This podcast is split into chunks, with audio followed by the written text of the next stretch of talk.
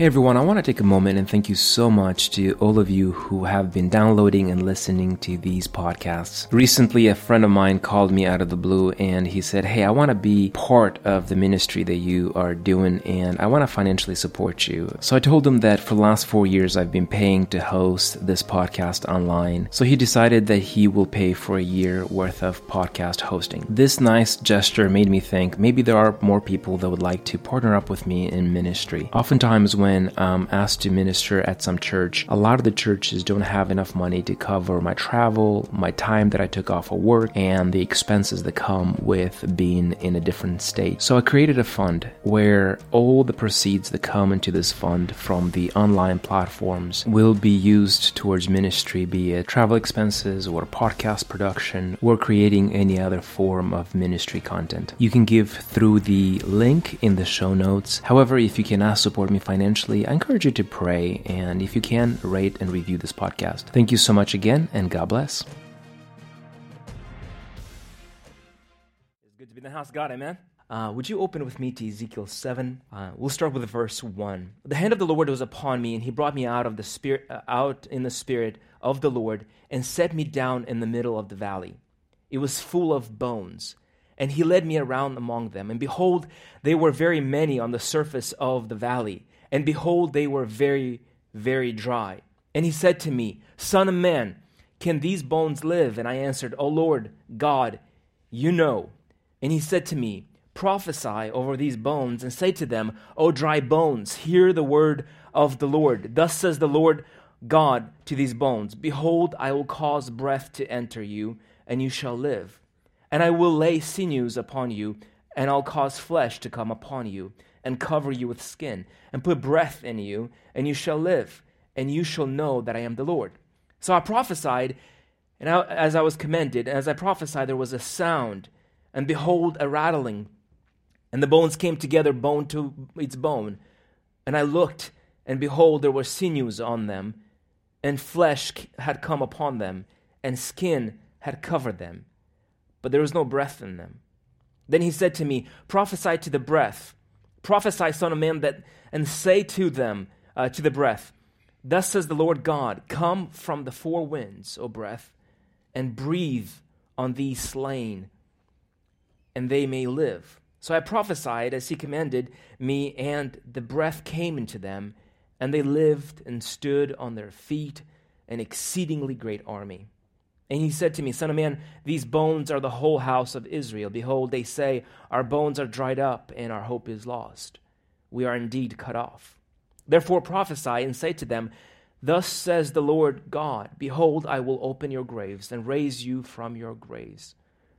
O my people, I will bring you into the land of Israel, and you shall know that I am the Lord when I open your graves and raise you from your graves, O my people and I'll put my spirit within you, and you shall live, and I'll place you in your land. Then you shall know that I am the Lord. I have spoken, and I will do it, declares the Lord. Would you bow your heads with me and we're going to pray? Lord Jesus, I thank you, God, for this opportunity to preach the word. Father, I thank you for your Holy Spirit, Lord, in this place. And Father, I'm, I'm reminded of the time you looked upon a crowd and you saw they were harassed and helpless. And Father, you had compassion on them. And this morning, Father, I think there's going to be a lot of people here that maybe they are just weary and they feel harassed and helpless. And I pray, God, that you administer to them, that you open up their hearts. And Father, they would receive your word. And Father, that your word would come and do the very thing it's supposed to do, and that is to change and transform us from inside out. Lord, I thank you this morning for your presence here. And we know that you are here and you can change and you can transform. And we stand on the promises you've given us in the Holy Word. But Jesus would pray, and everyone said, Amen. Well, if you ever had a time where you kind of knew you were part of a ruined situation, but you kind of held on to hope, you thought maybe there's something that will happen out of this, then you'll know exactly what, what I mean when I say that uh, when I moved here to the city and Bellevue being as expensive as it is, um, I had to get a roommate. I still have a roommate because it's still expensive. Um, but and and this was about three years ago, and uh, his name was he was at that time his name was Silas. Silas was a guy that wor- led worship at that time in North Campus, and and amazing guy. We never had any problems. But one time, I went to California, and I had to rent a different car because my car was too small to actually go on a road trip to California. And uh, I went there, and in the middle of the church service, I get this text message from Silas, and Silas says, "Hey, Slavic, I my car is getting worked on. Can I borrow your car?" Right? And I'm like, "Well, he's never borrowed it before, but I know he's a safe driver, and I know he's a really good guy." And and I'm like, "Yeah." And then I had another text message saying, "As long as you don't crash it." or do anything uh, to it, you know? And he's like, yeah, for sure, man, you know. I kid you not, 20, minute, uh, 20 minutes later in service, I get a phone call from Silas. And, and I'm thinking, like, well, that can't be good. Because you know, he knows I'm in service. He knows that I can only text, and he's calling me. And he calls me again, and I'm like, oof.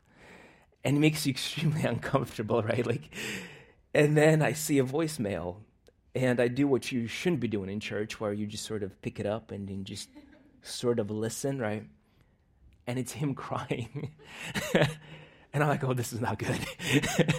so I step out, step out of service, and I'm like, okay, what happened? And and I listen to the voicemail, and I call him, and he's just crying. He's like, man, bro, the deer, man, the deer. And I'm like, what? And I'm like, oh dear, you know, like he's like a deer, a deer jumped in front of me. And he's, and he's like, and it's, it's bad. The car is bad. but the deer is fine because it ran away. and uh, I'm like, well, it, how, how bad it could be, right? I'm like, just send me some pictures, man. Like, we'll, we'll figure this out, you know? So he sends me the picture and my beloved car, my sports car at that time. He's just like, you know, it's like yeah, you know, like, just has this whole front end, you know, that's like all messed up. I mean, the hood is up and the lights are busted, and the and here I'm thinking like, I mean, we we can fix that. I mean, we put a wrap on it. like you're thinking like, I'm sure, but deep down, you know, the car is totaled.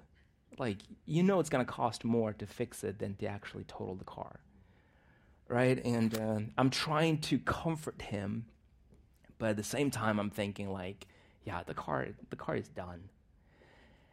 I don't know if you've ever been had a situation like this where you're trying to hold on to hope, knowing that the situation is ruined. There's nothing you can do about it. Now, the good thing is that I had full coverage, and they called me and they said, "I have some bad news for you. Um, your car is totaled, but we're gonna pay it off." And I'm like, "That's good news, actually." Like, but it was good the fact that I had insurance, they paid it off. But this is just a small story, right? I think the bigger things happen when you are dealt with a ruined situation and you have no idea how to get out of it. I mean, how do you face the reality that maybe you just got diagnosed with a terminal illness? Or maybe you have a drug addiction, and no matter how many times you've said you'll never be in this place, you find yourself in the same exact place, you realize that maybe other people are free, but for me, freedom just doesn't seem to, to, to get through. Or how do you find when you find yourself in a situation where your marriage just just failed? And you're like, I don't know if I can ever recover from this. I think one of the culminating points of of, of, of, of desperation comes when somebody in your family died. And now you realized that I have to live with this. There's nothing you can do to bring that person back. There's nothing you can do to, to change the circumstances that you find yourself in. What do you do in those moments where there is no insurance company to pay it off? There is no remedy for your situation. Somehow you are forced to live with this. What do you do in that situation? I think this is exactly the point where the enemy tries to, to get into your life because he sees a door of opportunity. I think desperation and, and being at a loss or when it comes to hope, you have no hope, you're hopeless. I think that's one of the worst positions that you can ever be in because you see, even if you're going through pain, but if there's hope that this pain is temporary, you can you can get through that. right? When you go to the to, uh, I had to have. I keep on getting my jaw keeps on getting infected. I know it's disgusting, but like, and, and and I know that when I go to the dentist and he starts to cut open my jaw, it's most excruciating pain you can ever experience. Even though he he numbs it and all that. But I know that that pain is just for a moment and it'll leave and I'm going to come home with a big job, but in a few days I should be better. Right? So, so you can put yourself through situations like that where it's extremely painful because you know it's temporary. But what do you, what do, you do when there's a permanent to your pain? A loss that doesn't go away, loneliness that always comes back, depression that always seems like a cloud. You say hi to people and then just it just never seems to go away. A kid who always goes back into hanging out with the wrong people and going back into drugs, and you're like, I've been praying and nothing seems to be happening. A marriage that's failing, or you lost someone and now you have to live with that. And the enemy, a lot of times, he takes opportunity to discourage you even further. And that's what the enemy does a lot. What he starts first to do is to overwhelm and terrify you. So you can feel fear and no way out. Then he'll tempt you and accuse you. He'll tempt you to get into a sin and then accuse you. You know, the, the, the, the scripture says that he's the accuser of the brethren right? He, he, he, he'll get you to do a sin, he'll tempt you, and then he'll remind you that Christians shouldn't be doing that. And what kind of Christian are you? And he'll accuse you before, before God. And after he's done with doing that, he, he will try to discourage you. Well, you. You always find yourself here, might as well do it. Then he mocks you. He mocks the faith that you have. You know, if you're a real Christian, this shouldn't happen. You shouldn't be going through the same thing cycle over and over and over. And out of all people, in the midst of a pandemic or when you're dealing with loss, you should have hope, but see, you don't have hope. So he mocks you. And then he, he will use your own addiction, your own problem, your own sin against you to constantly reel you back in. When you are having lustful thoughts, how do you get rid of your lust, lustful thoughts? Because the more you think about it, the more entangled you get. When you think of, I'm just not going to do it, not going to do it, but then you fall yourself in the same trap because the more you think about it, the more entangled you get. Right? He'll use your own dysfunction, your own family dysfunction against you. You're messed up because your dad was messed up. Your mom was messed up, and therefore you cannot be a good mom. Dysfunction just runs into your family. He'll use any means necessary to, to, to discourage you, to, to remove any faith that you have, any hope left. And in this broken situation, this is where God Himself steps in. That's what we see what He's done with Jesus. In our brokenness, Jesus, God Himself, stepped in and became like one of us to experience the same pain Right? And that is what we preach every single morning. The Jesus, we have a high priest that knows our pain, that comes in the midst of our pain. And here's how we get to this chapter of Ezekiel 37. Well, we are told that the hand of the Lord has brought Ezekiel, who is a prophet, into this valley as a this is more like most likely a vision uh, that he sees of God taking him, and he is surrounded by bones, dry bones. I mean, I don't really like hanging out at the cemetery. I just don't. Because cemetery always just reminds me of pain. Right? But imagine not only being at a place where the bones are six feet, feet under, it's they're everywhere. That's a creepy place to be in. Right? And he tells us that they're not just bones, they're dry bones. There's no sign of life, was what this passage is trying to say. Because you see, if there's any kind of like, you know, uh, humidity, if there's any kind of marrow in those bone, bones, well, there's still some kind of life. But when they're so dry, there's, there's no sign of life, what this passage is saying. Right? Just like when you look at the situations that you encounter daily and your, your family dysfunction, you're like, this is not going away. Your depression, your loneliness. Or even when you have things that you celebrate because you got the promotion, got the money, and this is supposed to make you happy, but it does not. And you realize, am I ever gonna be satisfied? I had a friend of mine who called me. He's about 28, I'm 35, and he called me. He's like, Slavik, you know, I, I have a great wife. I have a great life. I have a great family. I have everything, but I just feel so still disappointed. I feel like I'm not really accomplishing things in, my, in life. And, and I'm like, welcome to the club. and he's like, does that ever go away? And I'm like, no, it gets worse. because you do get the car and the house and all of those things and then you realize but it's still broken. It's still it, it, it doesn't deliver the joy promised. The only thing that keeps me going every single morning is knowing that who i am in christ and knowing that i'm not temporary here that i have a life eternal. And the son of god god himself cared so much for me that gave his life for me and died for me and yes, at times you mourn your youth, but also the more I get closer to eternity, I look forward to his appearing. That's what keeps me going. So I try to encourage him, but I'm like, well, uh, there's a uh, American poet po- um, um, that that said this. I, I, think his name is Henry David Thoreau, and he says that most men, that includes women too, um, that's the old language. most men live lives of quiet desperation. they're just they're just in despair, but they're quiet about it, right? Like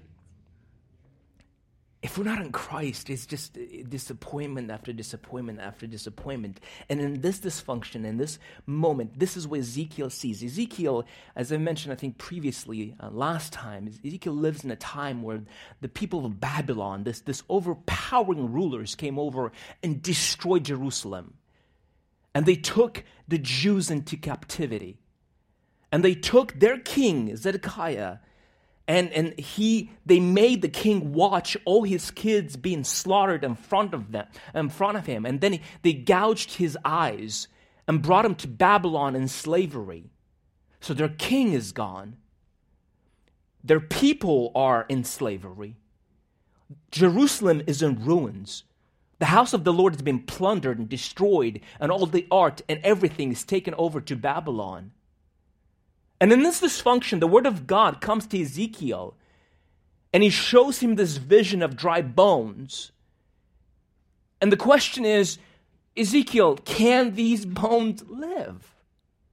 Kind of like how God walks up to us this morning and asks us about that dysfunction in your family or whatever I just mentioned before, whatever you associate with. And God this morning is asking you this can there be life in this? Can you see joy in this pain? Can you see joy in your suffering? Can you see joy in what you thought is going to bring success? It did, it did not. Maybe you've been looking at it the wrong way. Maybe you've been looking at that as your savior. Money is a great servant, it's just a horrible master. Right, right. So, so that is the question that God asks of Ezekiel. Can these bones live? Can this room situation? it's like, I mean, nobody goes to a boneyard and exhumes a, a body that's been dead for 12 years. No doctor does this. And you have a skeleton there, and people ask, Doctor, is there potential? No. What do you mean? This person's been dead for 12 years, just a skeleton left. What do you mean, is there potential? But that's what God does to Ezekiel. Can these bones live? Right? And I think that's the question every single time when we see the dysfunction in our society.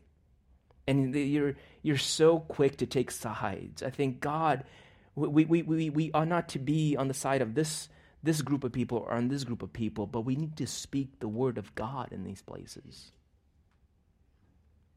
And Ezekiel gives in what I would say is the greatest line in human history is, you know, God comes to him and says, Son of man, can these bones live? And I answered, meaning, meaning Ezekiel answered, Oh Lord God, you know.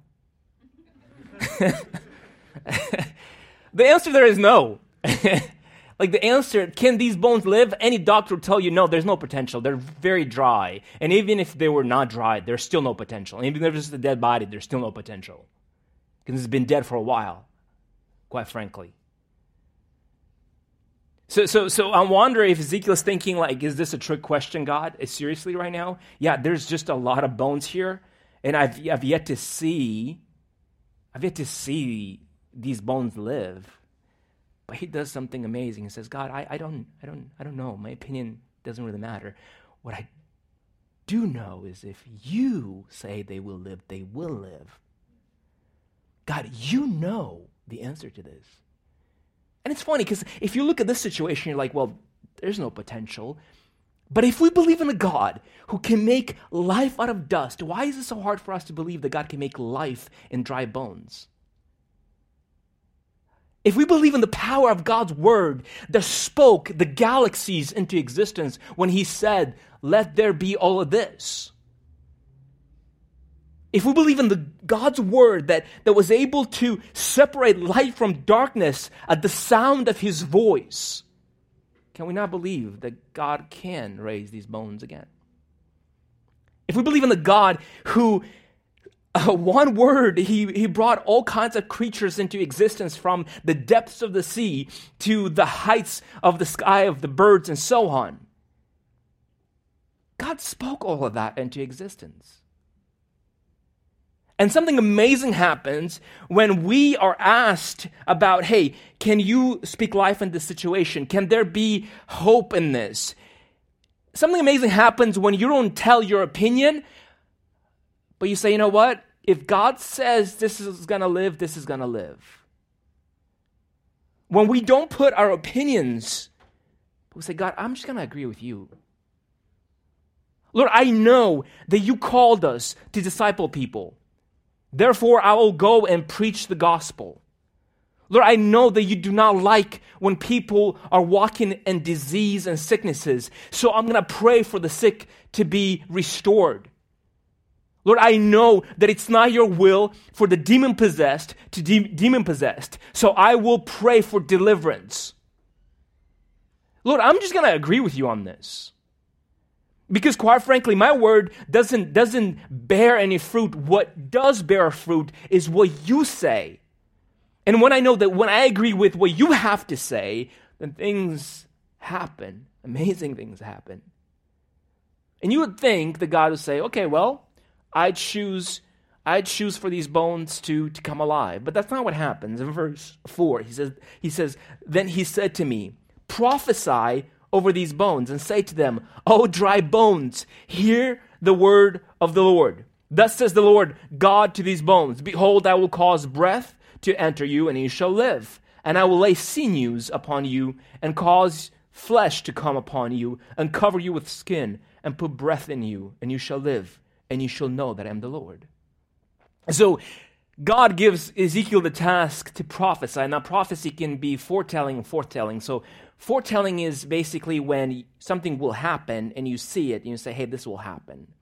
But forthtelling is something that has not happened yet, but you speak it into existence, not by using your word, by speaking God's word. Right, so this is what, what happens in this, in this place where God looks at Ezekiel and says, Ezekiel, look to these bones and prophesy to them. going to the cemetery and preaching your best sermon, you're still preaching to dead people.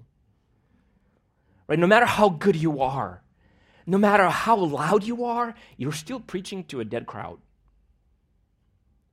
And you look like a fool. But that's what God tells Ezekiel to do. He says, prophesy to these bones. In a sense, preach to these bones. And I will cause breath to enter you and you shall live. It says that if you do that, when, when you agree with God and you take God's word, not your word, God's word, and you speak it over your dead situation. Now, of course, I understand this is written to the people of Israel, but I think there's spiritual lessons that we can learn from here. Then when you look over your addiction and say, you know what, Lord, I don't, I don't know what to say anymore, but I will declare your word over my life. Lord, I'm constantly in fear. I will declare your word over my life. I'll declare your word over my family, over my spouse. Lord, I'm going to declare your word over our church, over everything that I am. Lord, I'm going to dec- declare you. I'm going to agree with you. And Lord, I'm going to speak that into existence, not because my word is powerful, but because I just agree with you and I'm your mouthpiece. This is not my opinion. Lord, use me as a mouthpiece. Lord, use my hands to go up to the sick person and lay my hands and let you be the, the, the person who, who brings the power, but I'll be the vessel through which the power comes through. Lord, would you come and as I lay my hand, the power of God will come and heal this person? You can't just say, Well, Lord, I just agree with you. Should we see people saved in Bellevue? Yeah, Lord, I think it's a great idea. God says, No, you go and you preach the word. You make disciples. You pray for the sick. You deliver the demonized. You go take action. That is what we're called to is, is not faith, just, just believe, but faith in action. You go and intercess. Not just agree, but you take action. Right? It says, and I, I, I, I've done that, right? It says, so I prophesied and I've commanded. And as I prophesied, there was a sound, behold, a rattling, and the bones came together, bone to its bone. And I looked, and behold, there was sinews on them, and flesh had come upon them, and skin had covered them, but there was no breath in them. And this amazing thing happens where he preaches, and and the bodies, the bones start to, to rattle together and they start to come. I mean, what a sight that would be. I'd, I'd love to see that. I'd also like to see when dead people spiritually come alive. It's a beautiful sight. To see bodies coming together and what used to be dry bones, now there's some sign of potential life, but they're still dead. There's still no breath in them. Because I see, a lot of times we come to church because we want God to take our drug addiction away. We want God to take your sin away, whatever that sin is. And you come and you experience that freedom. Maybe you were dealing with de- demon possession and you were freed from that demon, but the Bible makes it very clear that if you are just free from a demon, he will go into the desert and come back. And if the house is just empty, he will take residence once again. So just because, you know, as, as a church, if all we do is feed the homeless, they're still dead spiritually. If as a church, that's all we do is take care of people's physical needs to make sure their bodies are whole and they're fed, they're still dead spiritually. And they're still lost for eternity. And that's what's happening here is like, yes, the bodies now they look like, you know, somebody's asleep, but there's still no breath in them. Maybe you came to Jesus, you gave your life, but you need to be indwelt with the Holy Spirit. It's the Holy Spirit that is the seal that we are saved. He lives inside of us. He keeps us saved. He's the one, the Holy Spirit is the one who starts a good work in us and he's the one who will complete it in us. And that's what happens in verse 7, right? This is obviously not necessarily a direct correlation, but this is what it happens as a means of analogy, right? So I prophesied as I, as I and I was um, and I was commanded. As I prophesied, there was a sound, and behold, the rattling of the bones came together, bone to its bone. And I looked, and behold, the sinews on them, and the flesh had come upon them, and skin had covered them, but there was no breath in them. In verse 9, and he said to me, Prophesy to the breath. Prophesy, Son of Man, and say to the breath, Thus says the Lord God, Come from the four winds, O breath, and breathe on the slain, and they may live. So I prophesied, and as he commanded, and the breath came into them, and they lived and stood on their feet, an exceedingly great army. So the breath of God comes and indwells the dead bodies, and now they become alive. Now they're an army, army that you shouldn't be messing with, right? In verse 11, we are told, And then he said to me, The Lord said to me, Son of man, these bones are the whole house of Israel. Behold, they say, Our bones are dried up, and our hope is lost. We are indeed cut off. Therefore prophesy and say to them, Thus says the Lord God, Behold, I will open your grave and raise you from your graves, O my people. I will bring you into the land of Israel, and you shall know that I am the Lord, and I open the graves, and you raise and raise you from your graves, O my people, and I will put my spirit within you, and you shall live, and I will place you in your own land, and you shall know that I am the Lord. I have spoken, and I will do it, declares the Lord. So God Himself speaks to the house of Israel and says, There comes a day, right now, you're, you're looking at this whole situation of you being homeless because you're in Babylon in slavery. You can't even go back to Jerusalem because Jerusalem is no longer there. It's destroyed, it's in ruins. And you feel like everything, all hope that you have, your king is dead. All that you have left is just hopelessness. And God says, prophesy to my people and tell them that I will bring them back. I'll restore them back to the land. Now we know in history that that, that does happen. There's a physical, you know, the, the, the, the, children of Israel were exiled, and there's a physical coming back into the promised land. But the promise doesn't just stop there. The promise that we're told here is that God Himself will renew them spiritually, not just physically, and back to their land, but also spiritually. And this is how we come to even today. You see, we are not, some of us are Jewish here, but most of us are not. Right? And, and, and even though the promises were for the children of Israel, there was a time in the New Testament where the Gentiles, what we would known as Gentiles, were grafted in. We were adopted in God's family. And we are told that we were dead in our trespasses in Ezekiel 2, right? Uh, I'm sorry, Ephesians 2. And you were dead in the trespasses and sins in which you once walked, following the course of this world, following the prince of the power of the air, the spirit that is now at work in the sons of disobedience, among whom we all once lived in the passions of our flesh, carrying out the desires of the body and the mind, and were by nature children of wrath, like the rest of mankind. So it's not just Jerusalem and Israelites that are spiritually, per se, dead. We too were once dead. We too walked in the desires of the flesh and in sin. And we were following the, the direction, following the prince of the power of the air, meaning this is a reference to the enemy the spirit that is now at work in the sons of disobedience. We didn't want to be obedient to God. It was the Holy Spirit who came and convicted us of our sin and granted us repentance. How do you how do you resurrect a dead person? Do you give them vitamins? Do you talk to a dead person telling them it would be better if they were alive? Right? In the Old Testament, we have this phrase says, eh, better to be an alive dog than a dead lion.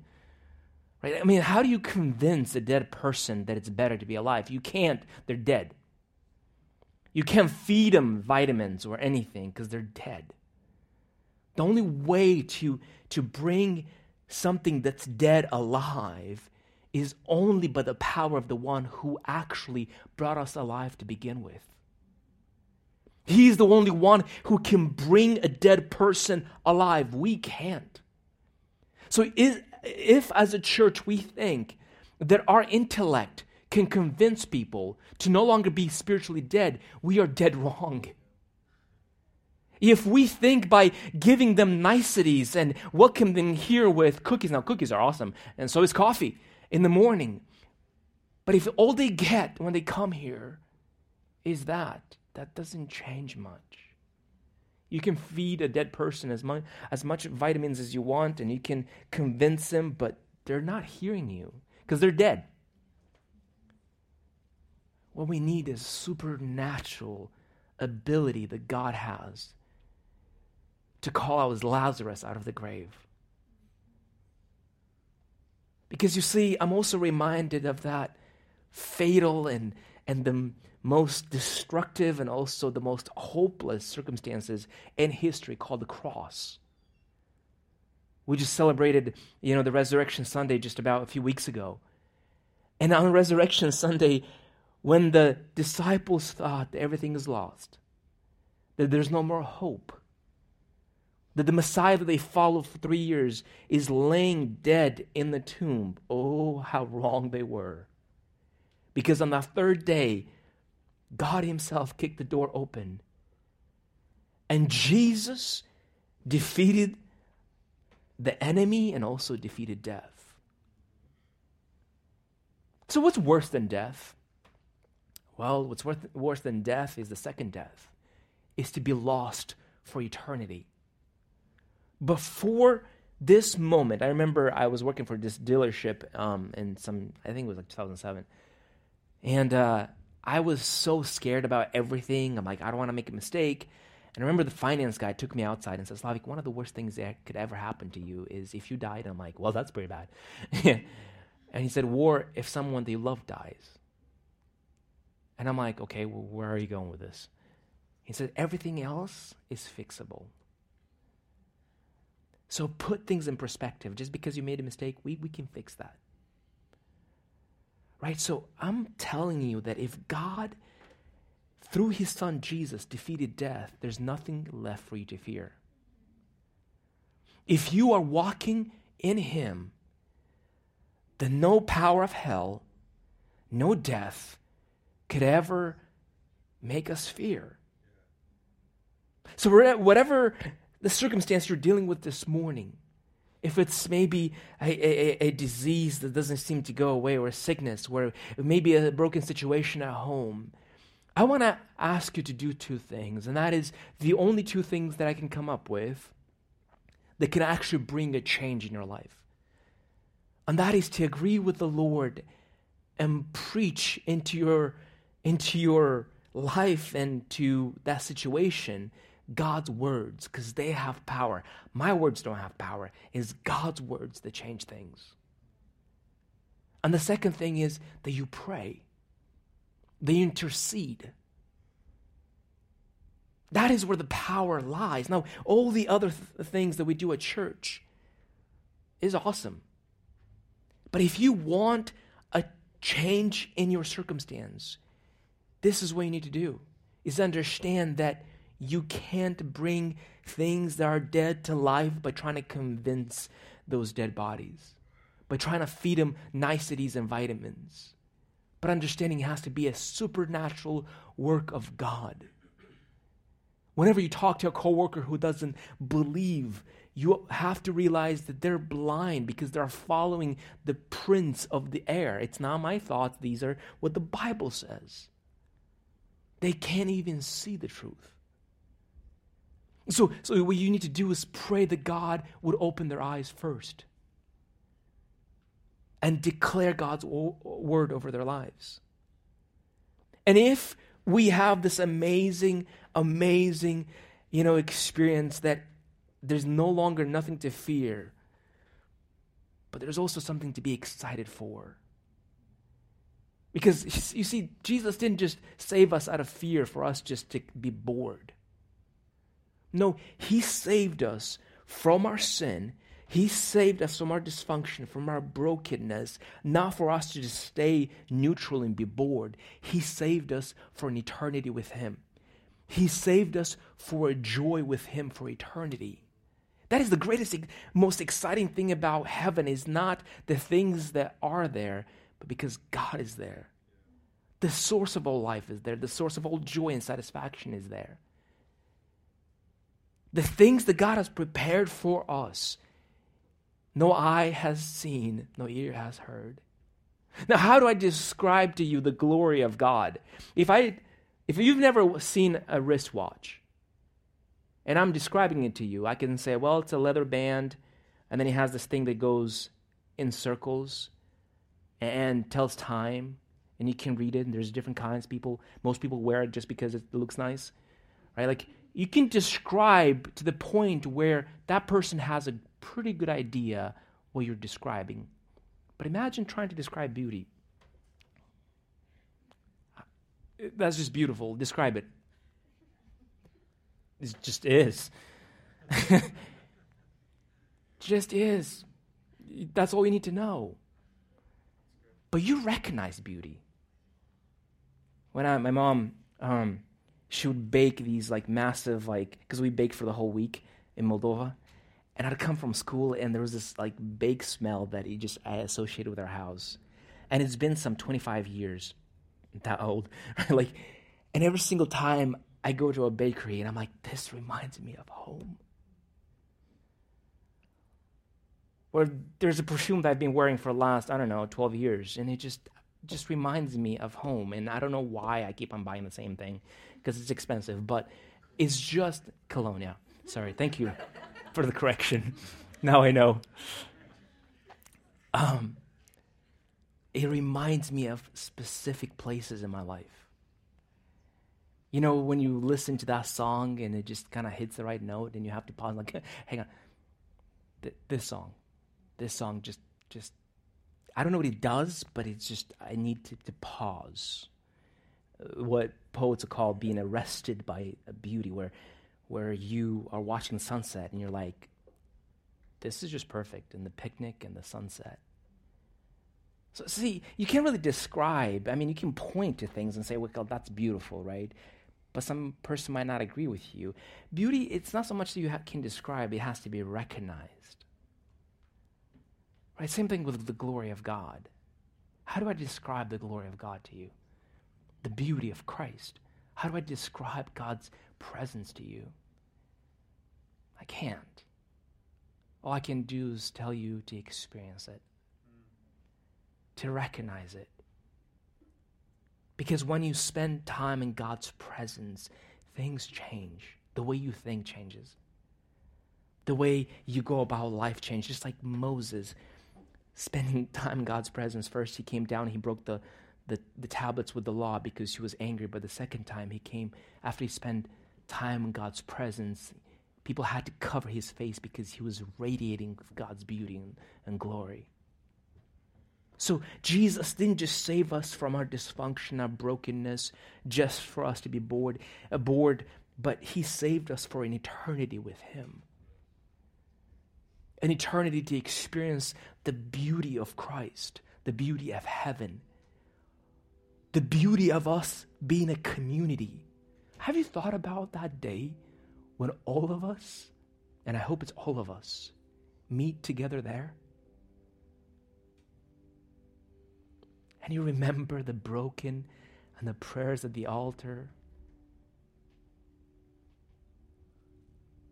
Can you just picture with me that moment when we walk in and we're at the Lamb's Supper? And you're amongst the, the saints of ages. And you can walk up and talk to Joseph and Moses. And look around and say, These are God's redeemed. All of them are creatures. God has created them, but then the Son of God died for them, and they became adopted into the family of God. And they're no longer a statue, or they're no longer a creature, they're the redeemed. Imagine you developing a statue and adopting it into your family.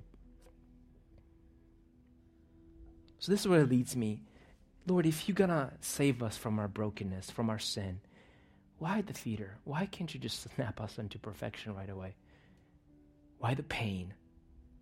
Maybe it has to do with, with the fact that when we go through the brokenness and Jesus Christ gives his life for us, for our sin, we're no longer creatures. We're the redeemed. We are part of God's family. We were once lost and dead, but now we're alive and in His family. And the same God who spoke everything into existence, who spoke a person, made him out of clay, breathed into his nostrils, and made him alive, can bring healing to your body. That's the same God we serve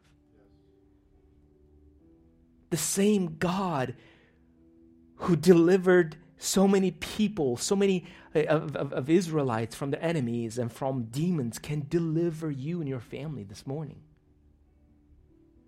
The same God who, who created everything that we see can bring healing in your circumstance.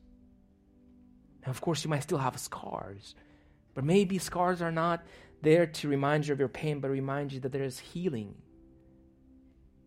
so I'm not sure how you came in this morning. Maybe you're looking around and maybe you're 30 or 40 and you're thought, man, I thought I would have it by now and I thought by now I'd feel joy and satisfaction, but my life is broken and I'm lonely and I'm depressed and my family's falling apart. And the question I think the Lord is asking this morning is can you look at this situation and say, can this live? And surely the answer, just agree with the Lord. Say, Lord, you know.